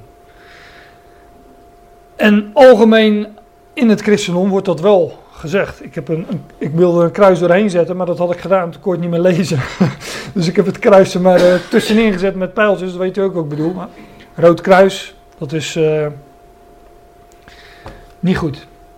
Stond altijd eh, in mijn schriftjes vroeger. Rode strepen en kruisen. Ze staan ook boven de weg tegenwoordig. Maar een rood kruis, dat, ik, geloof, ik geloof dus niet dat dit zo is. Dat dat het Romeinse Rijk is. Ik geloof dat het IJzeren Koninkrijk nu nog steeds toekomst is. En ehm, ja, wat, wat men dus meestal leert, is dat dat Romeinse Rijk op de een of andere manier voortgezet wordt in de toekomst. Dat is wat men over het algemeen daarover zegt. En dat, het, dat, dat de, de voeten van ijzer en leem, ijzer en klei, dat dat een hersteld Romeins Rijk is. Nou, ik geloof, ik geloof dat niet. Ik snap allemaal wel een beetje waar het vandaan komt. Ik bedoel, na de Reformatie was Rome natuurlijk de grote vijand. En eh, sindsdien elke paus die we hebben aangeduid, die, eh, dat zal de antichrist wel zijn. En eh, Rome is de vijand. En men zegt dan ook dat Babel in, in openbaring typologisch slaat op Rome. Maar ik geloof daar helemaal niks van. Kijk, Jeruzalem wordt ook wel eens eh, profetisch, wordt het, wordt het wel eens Sodom genoemd. Hè, de stad die geestelijk genaamd wordt, de Jeruzalemstad die, die, geestelijk genaamd wordt Sodom, staat er ook, staat er ook ergens. Maar dan, sta- dan staat het er expliciet bij. Maar ik, ik geloof echt niet dat het Babel in openbaring 17, 18, 19, dat dat een uitbeelding zou zijn van Rome. Dat geloof ik niet, omdat je daar tientallen aanhalingen vindt uit de profeten, waar het letterlijk, Jezaja, Jeremia enzovoort, waar het letterlijk over Babel gaat. Dat is gewoon aan te tonen. Die aanhalingen in openbaring, aan het einde van openbaring, die, die hoofdstukken die gaan over Babylon, de grote hoer en, en, weet ik veel allemaal. Dat wordt een rijk geschilderd, een, rijk met Babel als hoofdstad. Dus de stad wordt er ook beschreven, die zal een enorme wereldstad weer worden met een enorme lu- luister, een handelscentrum, ongekend. Ja, en- maar die stad zal, dat staat er ook, zal in één uur verwoest worden. Maar dat rijk heeft als hoofdstad Babel. En dat, eh, we vinden daar in openbaring echt talloze aanhalingen uit de profeten. Waar letterlijk gesproken wordt over Babel. En ik geloof dat het dan ook Babel is. Ik zou het maar zo houden. Ja, dat ga ik ook zo houden. En eh, niet Rome. En ik begrijp allemaal waar dit vandaan komt. Maar eh, en misschien, eh, ja, ik, ik, ik, ik snap het ook wel een beetje, hè, dat gevoel erbij. Na de reformatie was Rome de grote vijand. En de Rooms-Katholieke kerk, dat was, ja, dat was de grote boze wolf, wilde ik zeggen. Maar dat is weer een ander verhaal. Maar dat, die tenen, die tien tenen of de twee voeten, de- zouden dan tien koningen zijn. Uit een hersteld, hier staat dan Modern Age New Roman Empire. European Union, vraagteken. En men ziet daar ook een herstel van Europa in. Nou, ik geloof niet dat dat Rijk Europa's centrum zal hebben. Dat, dat zal daar in het Midden-Oosten worden tot stand komen. En worden, zal daar eh, ja, haar oorsprong hebben. Namelijk rond Babel. En daar zie je nu nog niet zoveel van. Hoewel die regio natuurlijk eh, de laatste tientallen jaren weer eh, hot nieuws is. Babel is volgens mij nu nog een, eh, een, stad, die kan je bezoeken, een soort museumstad of zo. Maar nou ja. Er zijn allerlei varianten op, op dit verhaal, want hier staat, dit is, ehm, ja, dit heeft ook met eh, Divided Europe, en dan zeggen zij van dat is eh, van 478 eh, anno domino tot de tweede komst van Christus. Nou, er zijn allerlei varianten in hoe, hoe, hoe, dit, hoe, dit, hoe dat Romeinse Rijk op de een of andere manier terugkomt in de toekomst. Nou, ik geloof er dus helemaal niks van. Ik geloof dat het hele Rijk van ijzer, dat dat nog toekomst is. Want er wordt, er wordt geteld, het vierde koninkrijk, dat zal sterk zijn als ijzer. Het ijzer verbrijzelt en overwint alles. Juist zoals het ijzer alles verplettert, zo verbrijzelt en verplettert dit koninkrijk alles. Dat u gezien hebt de voeten en de tenen, gedeeltelijk van klei, van een pottenbakker, van pottenbakkersleem, en gedeeltelijk van ijzer. Zo is het koninkrijk samengesteld. Het zal iets hebben van de hardheid van ijzer. Juist daarom zag u ijzer vermengd met modderig klei. Ehm, ja, volgende keer zal ik wat meer vertellen over die hoofdstukken in openbaring. Dit koninkrijk zal een vermalend en verpletterend en verbrijzelend koninkrijk zijn. Dat vind je ook in Daniel 7. Daar kom ik straks nog wel, eh, nog wel even op. Is nog even dit. Wat natuurlijk niet in het rijtje thuis hoort. Goud, zilver, koper, ijzer, klei. Die, dat is natuurlijk klei. Klei hoort niet in het rijtje thuis. Het zijn allemaal metalen. Het zijn allemaal metalen die elkaar opvolgen, lager in waarde dan eh, de voorgaande. En dan ehm, zien we de voeten en de tenen, die gedeeltelijk van klei zijn en gedeeltelijk van ijzer. En dan staat er dat het koninkrijk zo is samengesteld. Dus klei hoort niet in het, klei hoort niet in het rijtje thuis, maar klei heeft wel dezelfde grondstof als die steen. En die steen, ik loop nu wat op de muziek vooruit natuurlijk, maar die steen is natuurlijk, lazen net, de steen die werd zonder handen, menshanden van een berg afgehouden en verpulverde dat beeld. En dan staat die, die steen die groeide en vulde heel de aarde. Nou, dat is natuurlijk een uitbeelding van de rots, de steen, namelijk Christus of het koninkrijk van Christus. En dat koninkrijk, dat lezen we ook eh, straks nog, dat koninkrijk zal gevestigd worden over heel de aarde. En dat zal al die voorgaande koninkrijken teniet doen. Maar die klei, waaruit het laatste deel van dat koninkrijk opgebouwd is, dat heeft dus dezelfde grondstof als die steen. Dus ik geloof dan ook dat, eh, dat die klei alles te maken heeft met dat Joodse volk. Dat een rol gaat spelen in dat laatste koninkrijk in Babel. Volgende keer ga ik dat echt laten zien. Is ontzettend boeiend. maar er zal dus een Babylonisch koninkrijk komen.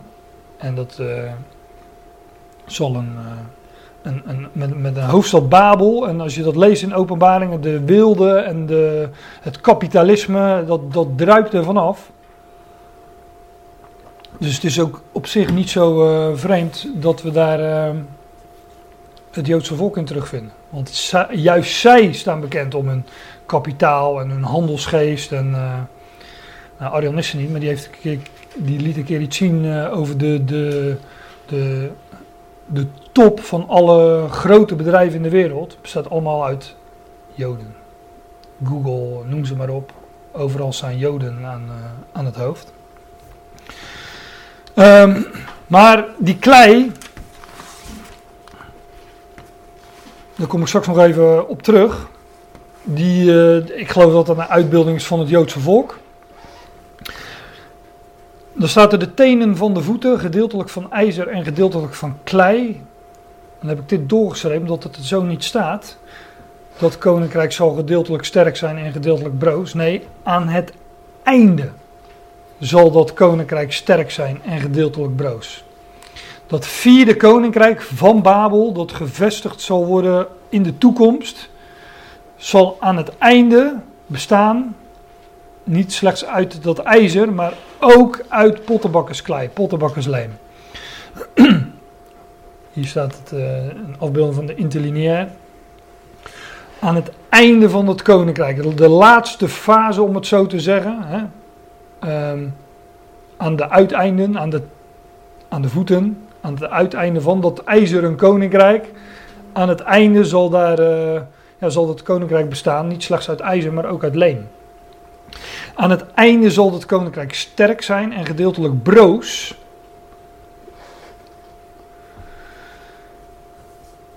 Hoezo dan? Nou, um, dat u gezien hebt ijzer vermengd met modderig klei. Ze zullen zich door menselijk zaad, letterlijk zaad van stervelingen, vermengen. Maar ze zullen niet aan elkaar hechten zoals ijzer zich niet vermengt met klei. Dus in die laatste fase van dat koninkrijk zal weliswaar dat Joodse volk een rol spelen in dat laatste wereldrijk van ijzer. Maar hoewel ze zich door menselijk zaad vermengen, ze zullen zich niet echt aan elkaar hechten. Want ijzer en klei, ja, dat, dat vermengt niet. Dus er komt wel een soort van samenwerking tot stand, maar echt vermengen, dat, uh, ja, dat, dat zit er niet in. Overigens, een, uh, twee voeten, die hebben tenen. Hoeveel zijn dat er? Ja, dat iemand die goed kan rekenen. Dat zijn er tien. En we vinden hier tien tenen, maar in Daniel 7 vinden we tien hoornen. En in openbaring 17 en 18 vinden we 10. Die 10 vinden we daar ook terug. Hoornen. Een hoorn is altijd een beeld van koningschap. Dus uh, blijkbaar, maar dat is hier wat lastiger te concluderen dan uit uh, andere hoofdstukken. Daarom moeten we dat echt naast elkaar gaan leggen. Daniel 7 ernaast en de hoofdstukken van openbaring ernaast. Die die, die, er, komt een fase in dat koninkrijk van uh, dat laatste Babylonische koninkrijk, dat met als hoofdstad Babel, dat er, ja, ze noemen dat meestal een, uh, iets van een tien statenbond, dat is natuurlijk een uh, verzonnen woord, maar er staat, er staat beschreven dat het koninkrijk dan op een zeker moment zal bestaan uit tien koningen. Vind je allemaal, eh, allemaal terug in. eh, het is nu wel wellicht wat. Hoe zeg je dat? Cryptisch, wat ik nu zeg. Maar hier vind je dus al die tien tenen. Later vind je tien hoornen. En dan wordt er gezegd dat zijn tien koningen. Nou, enzovoort. Dus het is echt een kwestie van de zaken naast elkaar leggen en vergelijken. En dan komen elke keer diezelfde dingen weer terug. Ze zullen zich weliswaar vermengen, maar het werkt dus niet echt. En ik denk ook dat dat koninkrijk van ijzer, dat dat laatste koninkrijk een sterk, een sterke godsdienstig karakter heeft.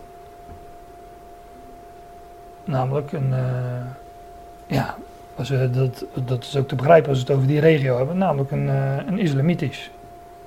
Ja, en dat vermengt zich toch niet met het jodendom. Dus het is wel logisch dat dat, dat uitgebeeld wordt door ijzer en klei. Ze zullen zich weliswaar door eh, menselijk zaad vermengen, maar echt hechten aan elkaar doet het niet. Dat strookt niet met elkaar.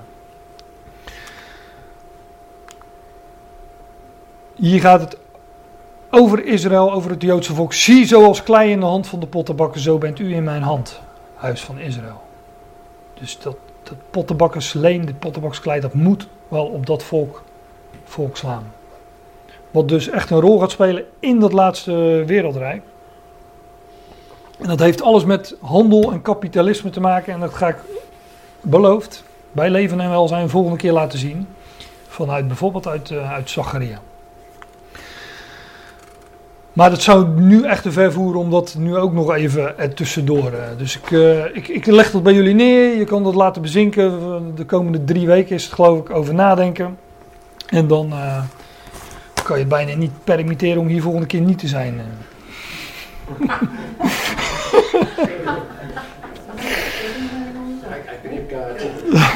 Ik voel een juk van wet of een... We gaan, we gaan nog even verder. Ik zeg dat met een lach op mijn gezicht, dat, eh, dat zien jullie. Ja, we kennen hem. Oké. In de dagen van die koningen. Welke koningen? Nou, Die, ja, die. Ja, die. Tien. Dat is hier niet helemaal duidelijk, maar ik zeg al, als je echt alles naast elkaar legt, zoals Daniel 7 en Openbaring, dan gaat het over tien koningen. In de dagen van die koningen zal de God van de hemel echter een koninkrijk doen opkomen, dat voor de Ionen niet te gronden zal gaan en waarvan de heerschappij niet op een ander volk zal overgaan. Ook dat laatste koninkrijk, dus van die steen, want daar gaat het over. Het zal al die andere koninkrijken verbrijzelen te niet doen, maar zelfs zal het stand houden voor de Ionen. Ook dat laatste koninkrijk is dus een koninkrijk. Ik zei net als het koninkrijk van de Messias, maar ook daar gaat het over een volk. Het zal niet op een ander volk overgaan. De steen is natuurlijk Christus, altijd. Dus, eh, Kijken of ik er nog wat op heb. Ja, Ja- Jacob natuurlijk, hè, wat ik net al zei, die zijn hoofd legde op de steen in Bethel. Wat dacht je van het water uit de rots? Wie geeft levend water? Wie geeft water? Dat is uitbeelding van leven en van het woord. Die rots is ook Christus. Die moest geslagen worden hè, door Mozes, dat is uitbeelding van de wet. Hij werd gedood, de hoeksteen. Wat dacht je van, eh, wat dacht je van de, de steen van David? Steentje. Hoeveelste was dat? 1, 2, 3, 4, 5. Ja, dat is de vijfde. En denk nou niet dat ik alles door elkaar haal, want de geschiedenis van Goliath heeft alles te maken met wat hier uitgebeeld wordt. Net zoiets. Dit is net zoiets, ja. En le- le- wat is het? Ik kan nooit dat, die hoofdstuk onthouden. 1 Samuel of 2 Samuel, 17 of 18. Lees de geschiedenis van David en Goliath. En kijk eens wat je daar voor metalen tegenkomt. En dan het steentje inderdaad, dat de grote reus verpulverde. Ja, het is echt hetzelfde. Hij stond toch ook niet stevig op zijn voeten toen? Nee, beeld. nou, nou inderdaad. nou, dat eh, even terzijde. Ja, en ook de aantallen, hè. Dat was ook... Ja, ja, ja, ja. ja, ik wil het niet noemen, want ik denk dan wordt het. eh, Maar de, daar, daar vind je dus de, de aantallen in de geschiedenis van, eh, van, van wat bijvoorbeeld zijn schild of zijn zwaard weegde. Boog, boog is het dan, hè? Boog. Ehm, wat je vindt in de geschiedenis van David en Goliath, daar, daar vind je eh, volgens mij dat het 600 sikkelen zilver woog. En, eh, en er komen die getallen 666, die komen daar eh, ook in terug. Wat we later dus weer in openbaring vinden. Wie het verstand heeft, berekenen het getal van, eh, nou ja, daar heet het eh, beeld een eh, beest. En, die dat is 666. 6 L lang of zo? Ja, dus eh, in ieder geval kom je die eh, 666, die kom je daar eh, ook weer in, eh, in tegen. Maar ik moet echt verder. Daarom, daarom dat u gezien hebt dat niet door mensenhanden uit de berg een steen werd afgehouden die het ijzer, klei, zilver en goud verbrijzelde. Aparte volgorde ook, maar ik ga er even aan voorbij. De grote God heeft de koning laten weten wat er hierna geschieden zal. De droom is waar en de uitlegging ervan is betrouwbaar. Hierna, na deze, na al die wereldrijken, van eh, die metalen en dan dat beetje klei. Daarna komt die steen, dat, dat koninkrijk van de Messias, met de Messias aan het hoofd, zal een Israëlitisch wereldrijk zijn. Want het zal aan geen ander volk gegeven worden. De droom is waar, en de uitleg ervan is betrouwbaar. Nou, tot zover Daniel 2. Ik hoop, ik weet het is echt veel. Ik hoop dat het een beetje duidelijk is. Hoop ik. We gaan nu nog even met enige snelheid naar Daniel 7. Ik zei al in Daniel 7, daar droomt Daniel zelf, dus een wat korter hoofdstuk. Herken je iets? Of, eh? Maar in, ik, ik, ga, er- ik ga vrij snel doorheen, om, eh, maar ook met het oog op de tijd. Ik had altijd nog even terugluisteren, ik neem het op. Dus eh, ik snap ook dat eh, we zijn al een tijdje bezig en misschien dat het kannetje op een gegeven moment ook vol zit. Maar ik wil het er toch even nasleggen en dan volgende keer echt naar de eh, specifiek inzoomen op dat vierde rijk. En met name in openbaring. Daniel 7. Overigens, even googelen op Daniel 2, Daniel 7 en je eh, hebt zoveel plaatjes als je, als je wil. Over Daniel 2, de, de, de meeste eh, zijn verkeerd. Hè? Ik liet er net twee zien, meen ik. In al mijn bescheidenheid. Maar eh, plaatjes genoeg, dus ehm, het spreekt ook nogal tot de verbeelding natuurlijk. Hier is het onder een, een, een, eh, eh, onder een andere koning, Belsazar, in Daniel 7. Dus dat is echt eh, een paar keer omslaan en dan ben je dus in Daniel 7. Ja, dat zie je niet op een beamer natuurlijk, dus daarom, daarom zeg ik het even. Ze zijn echt een, stuk verder in de tijd. Ehm, maar daar droomt Daniel. En dan staat er in het eerste jaar van Belsazar, de koning van Babel, had Daniel op zijn bed een droom. Ook weer Babel, hè? Had Daniel, had Daniel op zijn bed een droom. En, gelukkig niet in de auto. En kreeg hij visioenen voor ogen. Toen schreef hij de droom op. De kern van de zaken omschreef hij als volgt. Daniel nam het woord en zei: S'nachts in mijn visioen keek ik toe. En zie, de vier winden van de hemel zweepten de grote zee op. En vier, vier, wordt ook weer geteld, vier grote dieren stegen op uit de zee, die van elkaar verschilden. Jullie hebben allemaal een beetje kennis van de, van de typologie. De zee is, een- is natuurlijk een beeld van de Volkerenzee. Dat staat letterlijk zo ook ergens achter in eh, openbaring. Ook een vers dat ik altijd eh, moeite mee heb om te onthouden waar het precies staat. Maar de zee die je gezien hebt zijn scharen, natie, volken en, eh, en talen. Dus de zee is een uitbeelding van de, van de volkeren. En hier komen uit de volkeren komen daar vier dieren voort. En dat zijn. Het eerste was een leeuw. En ik zei al, hoe verder je in Daniel komt, hoe meer daaraan toegevoegd wordt. Je ziet ook op het plaatje dat het niet zomaar een leeuw is, maar een leeuw met vleugels. En een beer met eh, ribben in zijn mond. Want, hè, want zie een ander dier, het tweede, leek op een beer. Daarna keek ik, zie er was nog een ander als een luipaard.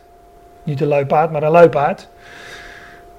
nou, daar wordt nog van alles aan toegevoegd waar ik nu echt aan voorbij ga, omdat dat echt te ver gaat.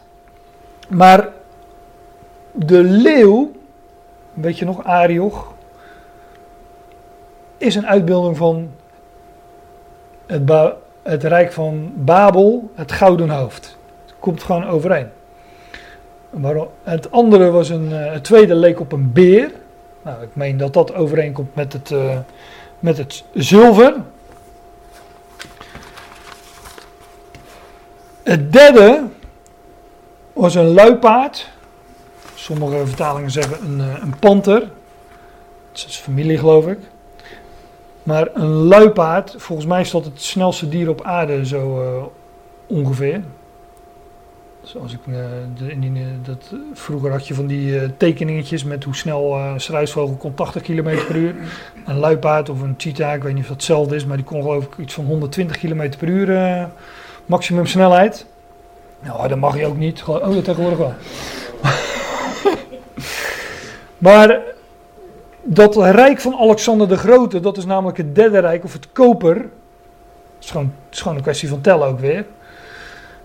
Dat is ontzettend snel tot stand gekomen. In een paar jaar had hij Alexander de hele. eh, Lees het maar na. In een paar, in een paar jaar had hij de hele wereld zo'n beetje veroverd. Dus daarom een luipaard. Zo snel. Daarna keek ik toe in de nachtvisioenen en zie het vierde dier. Was schrikwekkend, gruwelijk en uitzonderlijk sterk. Het had, nu ga ik even wel op een detail in, het had grote ijzeren tanden. Ja, want het, is een, eh, het beeldt hetzelfde uit als het ijzeren rijk. En ik heb het volgende ook weer. Het at en verbrijzelde en de rest vertrapte het, het overblijfsel, vert- vertrapte het met zijn poten. Het verschilde van al de dieren die ervoor geweest waren en het had tien horens. Net als tien tenen. Dus die rijken, dit vierde rijk komt overeen met dit vierde rijk. En het taalgebruik hier, hè, dat vonden we ook gewoon in Daniel 2, eh, vers 40. Verbrijzelde, eh, het ijzer, het was gruwelijk, schrikwekkend. Eh, en het vertrapte, zoals het ijzer, lazen we in Daniel 2, vers 40. Het vierde koninkrijk zal hard zijn als ijzer, aangezien het ijzer alles vermaalt en verzwakt en eh, verpulvert, hadden we gelezen. Zoals nu het ijzer alles verbreekt, alzo zal het vermalen en verbreken. Nou, dat vind je hier ook eh, bij dat vierde dier. Dus die vier koninkrijken worden in Daniel 2 voorgesteld door die eh, metalen en in Daniel 7 door vier dieren. En hier heeft het tien hoorns en in Daniel eh 2 tien tenen. En in openbaring lezen we weer ook die tien horens komen daar weer terug in dat laatste wereldrijk wat nog toekomst is.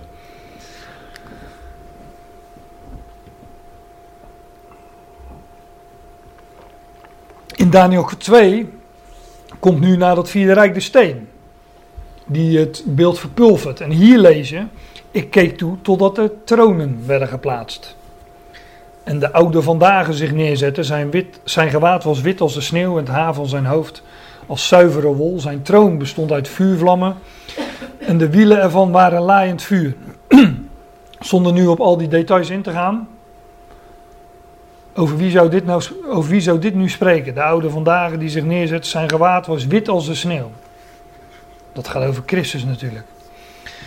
Overigens, dan moet ik nog maar eens nazoeken. Die oude vandaag, in de interlineair zag ik zoiets staan als de overzetter of verplaatser vandaag.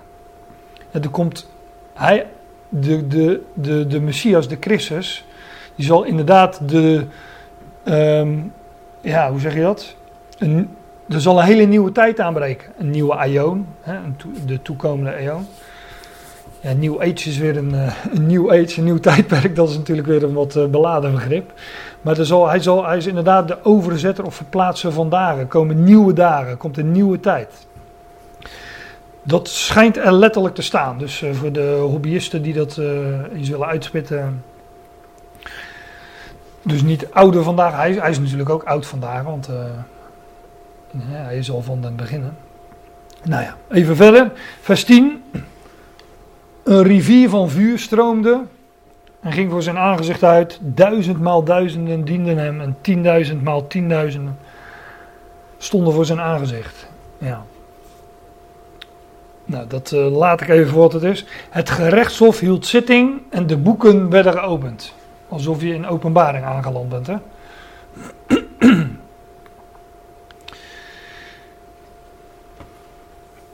ik keek toe totdat het dier gedood werd. Hier wordt dus het einde van het vierde dier, van het laatste wereldrijk beschreven. Het ijzer en ijzer en leem. Ik keek toe totdat het dier gedood werd en zijn lichaam vernietigd werd en aan het laaiend vuur werd prijsgegeven. Ook de rest van de dieren ontnam men hun heerschappij.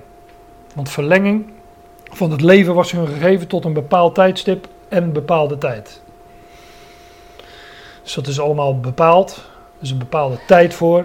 En uh, die hele wereldheerschappij van die, uh, van, van, van die, ja, hier worden ze gewoon op één hoop geveegd. Het, is één, het, het, het zijn weliswaar verschillende beelden, goud, zilver, koper, uh, ijzer, ijzer en lijm, maar toch is het één beeld. Want iets van al die koninkrijken vinden we ook in dat laatste rijk. Dat is eigenlijk de gedachte. Ook de rest van de dieren, hier gaat het over de dieren, ontnam men hun heerschappij. Dus in dat laatste koninkrijk vind je nog steeds al die dieren terug op enige manier, maar ook al die uh, metalen. Tot een bepaalde tijd. Ik keek toe in de nachtvisioenen en zie, er kwam met de wolken van de hemel iemand als een mensenzoon. Nou, dat is, dat, dat is dus de zoon des mensen. En, uh, nou, dat hoef ik niet uit te leggen wie dat is. Dat is de Heer, dat is Christus. Hij kwam tot de oude vandaag en men deed hem voor zijn aangezicht naderbij komen. Hem werd gegeven heerschappij, eer en koningschap en alle volken, natie en talen moesten hem vereren. Zijn heerschappij is een heerschappij van de Aion, die hem niet ontnomen zal worden en zijn koninkrijk zal niet te gronden gaan.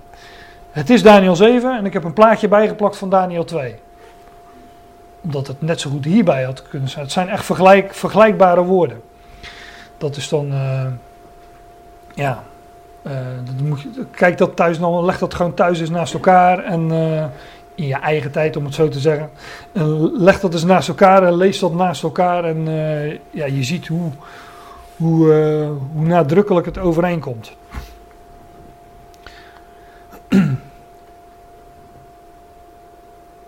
Ik heb nog twee minuten, maar ik ben bang dat, dat het. Iemand moest nog naar de wc, dus ik denk dat we nog wat blessuretijd kunnen pakken en zo. Dus. Maar ik ga verder. Die grote dieren, die vier zijn vier koningen. Die uit de aarde zullen opstaan. Ik benadruk dit. Vier koning, koningen, dus vier koninkrijken. Er zijn ook uitleggers die zeggen dat die vier dieren in Daniel 7 dat dat vier godsdiensten zijn.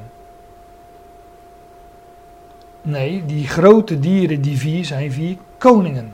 Het staat er, echt, het staat er letterlijk. Het is niet de enige keer dat het in Daniel 7 staat. Het gaat om vier koninkrijken. Niet om vier godsdiensten of wereldgodsdiensten.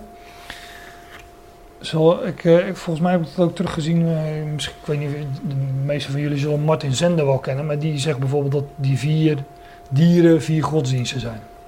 Er zijn ook... Uh, daar had ik ook nog plaatjes van kunnen. Daar heb ik ook wel plaatjes van uh, gezien. Nou, het zijn vier koningen, vier koninkrijken. Wat is het nou? Koningen of koninkrijk? Hier staat koningen, straks staat de koninkrijk. Dus maar aan een koninkrijk staat een koning. Aan het hoofd van een koninkrijk staat een koning. En tegen Nebuchadnezzar wordt gezegd: Jij bent dat gouden hoofd. Tuurlijk, koning Nebuchadnezzar was dat gouden hoofd, maar hij stond aan het hoofd van een heel koninkrijk. En daarmee is dat gouden uh, hoofd ook een uitbeelding van het hele koninkrijk van Babel.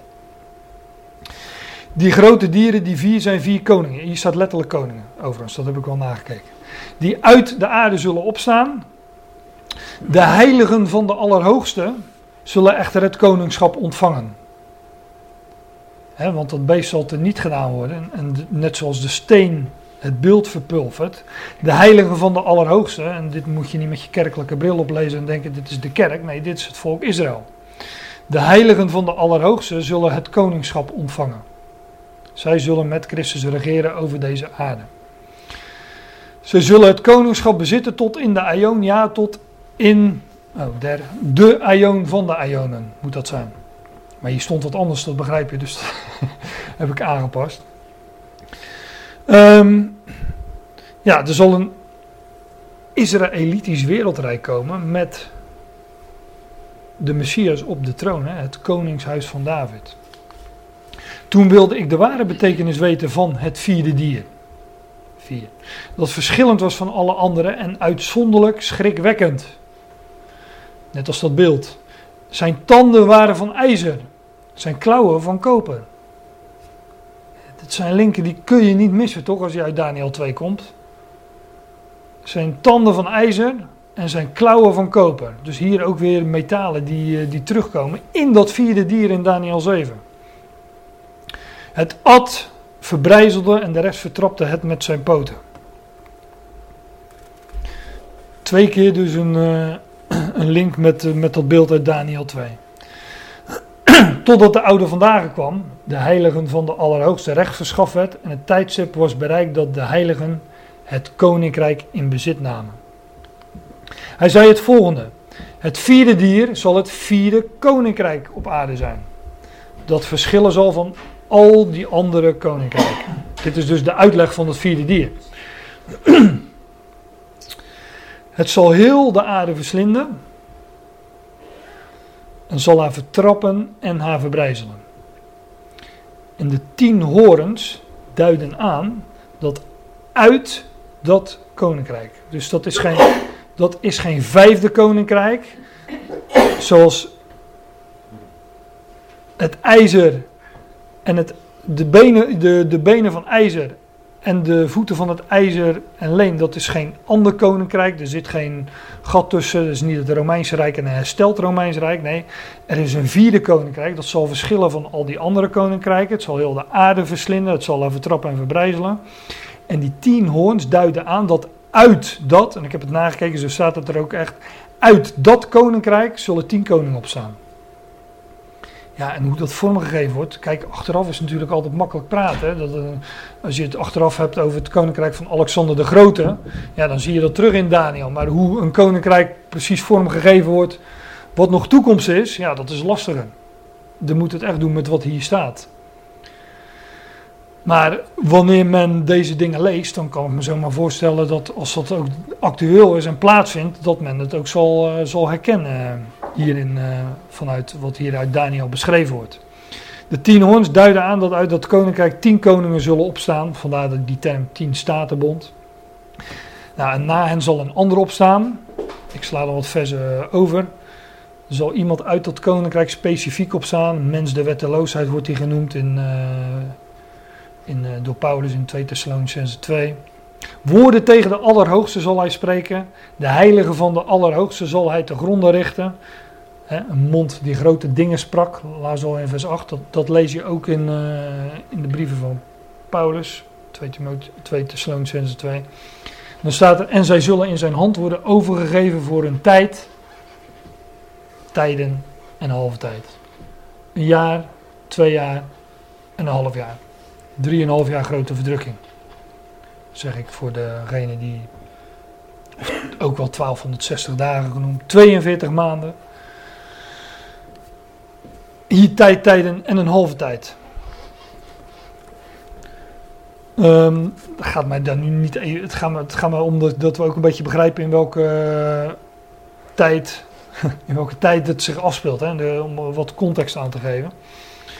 Daarna zal het gerechtshof zitting houden. Men zal hem, die mensenwetteloosheid, als hoofd van dat koninkrijk op dat moment. Men zal hem zijn heerschappij ontnemen, hem, verniet, verdelgen en vernietigen tot aan het einde. Maar het koninkrijk en de heerschappij en de grootheid van de koninkrijk onder heel de hemel zullen gegeven worden aan het volk van de heiligen van de Allerhoogste. Ook dit, leg dit maar naast Daniel 2 vers, wat is het, 40, 41. Het zijn bijna dezelfde woorden. Overigens komt hier, meen ik ook, het, de, het begrip koninkrijk der hemelen vandaan. Wat we later in het Nieuwe Testament zo vaak terugvinden. Zijn koninkrijk zal een koninkrijk van de Aion zijn. En alles wat heerschappij heeft, zal hem eren en gehoorzamen. Dat is dus dat koninkrijk van die steen. Dat koninkrijk van, eh, van die mensenzoon in Daniel 7. Die al die koninkrijken eh, vertegenwoordigt in dat vierde rijk teniet zal doen. En dan het laatste vers. Hier is het einde van deze woorden. Dat zal ook eh, het einde van deze woorden hier zijn.